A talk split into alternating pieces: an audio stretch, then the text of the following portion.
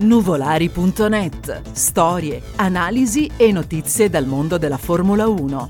Il podcast per gli amanti del circus a cura di Tommaso Fatichi.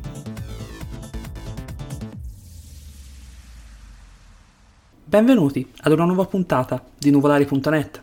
Questo fine settimana abbiamo assistito al Gran Premio del Belgio, corsosi come consuetudine sullo storico circuito di Spa-Francorchamps.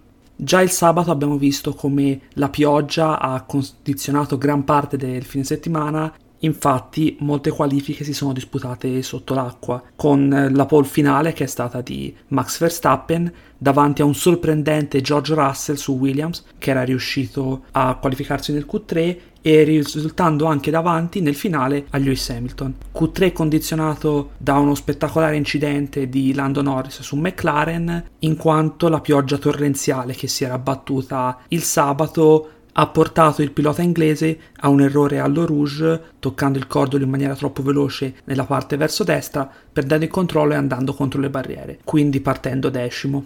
Già prima dell'inizio della gara i primi episodi spettacolari e speciali, Sergio Perez, il quale sarebbe partito settimo sulla griglia, nel giro di formazione per andare a mettersi in griglia, si stampa contro le barriere alla chicane di Lecombe, distruggendo una delle sue sospensioni anteriori e per questo non sarà in grado di partire.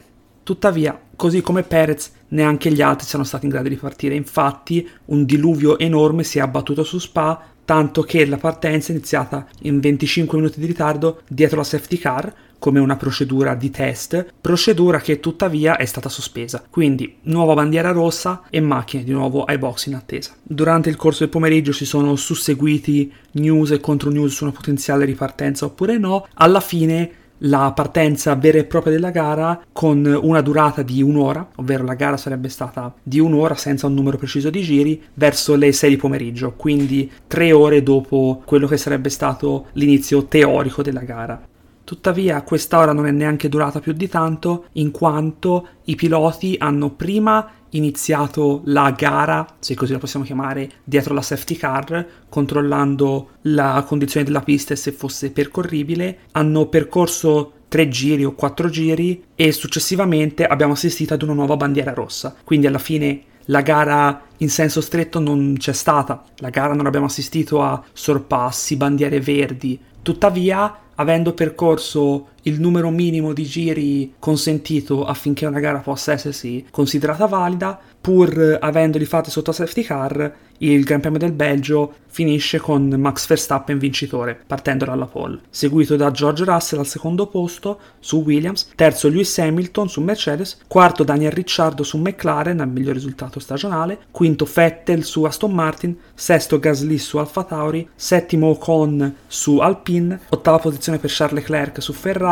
nono Latifi su Williams, quindi per il secondo Gran Premio consecutivo entrambe le Williams a punti, e decima posizione per Carlos Sainz su Ferrari. Il giro più veloce, per quanto ovviamente è un giro veloce falsato dal essere stato sotto, sotto safety car, è stato invece fatto da Nikita Mazepin su Haas. Tuttavia, non essendo arrivato nei primi 10, la Haas non prende punti. Data la breve durata della gara, comunque il punteggio è andato dimezzato, pertanto Verstappen non ha preso i 25 punti totali della vittoria, ma solo la metà, così come tutti gli altri piloti a punti. Pertanto Hamilton mantiene la leadership del campionato con 202,5 punti. Verstappen si avvicina e si porta a 199,5, quindi a 3 punti di distanza, mentre Lando Norris mantiene la terza posizione a 113. Stesso discorso nel costruttori, dove la Mercedes mantiene la leadership con 310,5 punti, la Red Bull segue a 303,5 punti e la McLaren, frutto della quarta posizione di Daniel Ricciardo, guadagna leggermente su Ferrari e mantiene la terza posizione con 169 punti.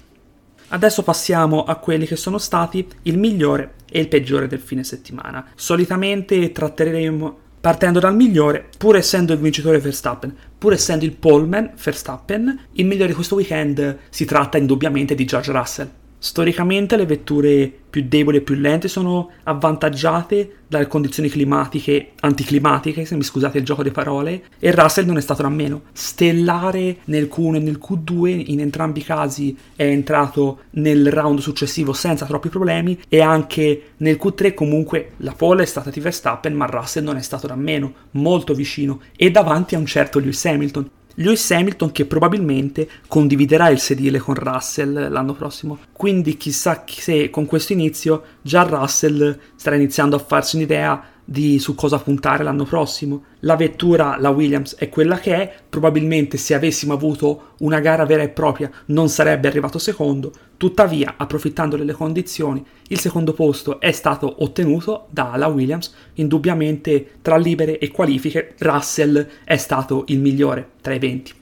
Passando al peggiore, preferisco soffermarmi un attimo. Se dovessi scegliere un pilota o una scuderia come faccio di consuetudine, sicuramente lo darei a Perez. Il fatto che sia finito contro le barriere durante il giro di, di formazione per entrare in griglia è inconcepibile. Va bene il meteo, ma rimane comunque inconcepibile e lo ha privato di qualche punto che danneggerà la Red Bull nel costruttore. Però non è niente in confronto a quella che secondo me è stata una gara farsa da parte dei giudici di gara. Mettendo le mani avanti, le condizioni di pista oggi, domenica, erano impercorribili non si sarebbe dovuta correre la gara. Quindi ovviamente non mi sento di dar ragione alle persone che sono sempre dell'idea di correre a qualunque costo. Alla fine, oggigiorno, per fortuna, la sicurezza viene messa davanti i, ai piloti. Però allo stesso tempo non è accettabile che si faccia correre una gara sol- solo sotto safety car per farle percorrere lo stretto indispensabile affinché possa essersi considerata valida, affinché si possa considerare valida. Perde qualunque senso la gara. Alla fine abbiamo deciso i risultati della gara solo in base a quanto è successo il sabato. Questo non è concepibile. L'unica cosa possibile sarebbe stata di o correre il giorno successivo, tuttavia sarebbe risultato abbastanza difficile sapendo che abbiamo già un nuovo Gran Premio Formula 1 la prossima settimana, oppure semplicemente annullare il Gran Premio. Scoccia moltissimo, sia per alcuni piloti che per gli spettatori. Però sarebbe stato meglio così piuttosto che far correre giri sotto safety car, dare il contentino e poi far arrivare tutti in bandiera rossa e finirla così. Dando ovviamente metà punteggio, ma dando comunque punteggio.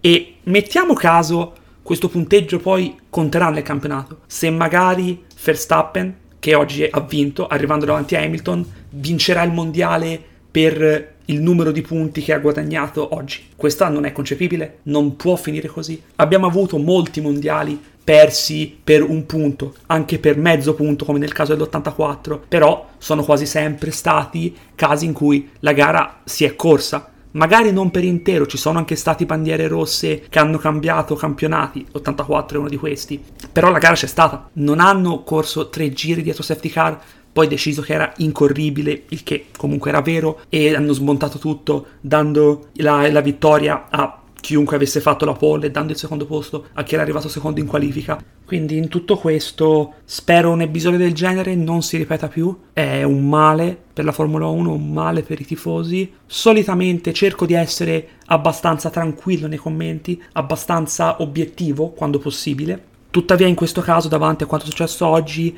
mi avvalgo di esprimere la mia soggettività.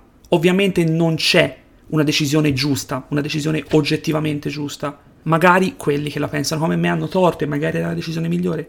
Tuttavia, finora non lo sappiamo, non penso che lo sapremo mai, pertanto mi avvalgo della facoltà di avere un'opinione e mi avvalgo della facoltà di condannare quanto visto oggi a Spa da parte dei giudici di gara. Detto questo vi saluto e vi do appuntamento alla prossima settimana a Zandvoort dove si correrà il Gran Premio d'Olanda. Spegnete i motori, alla prossima puntata.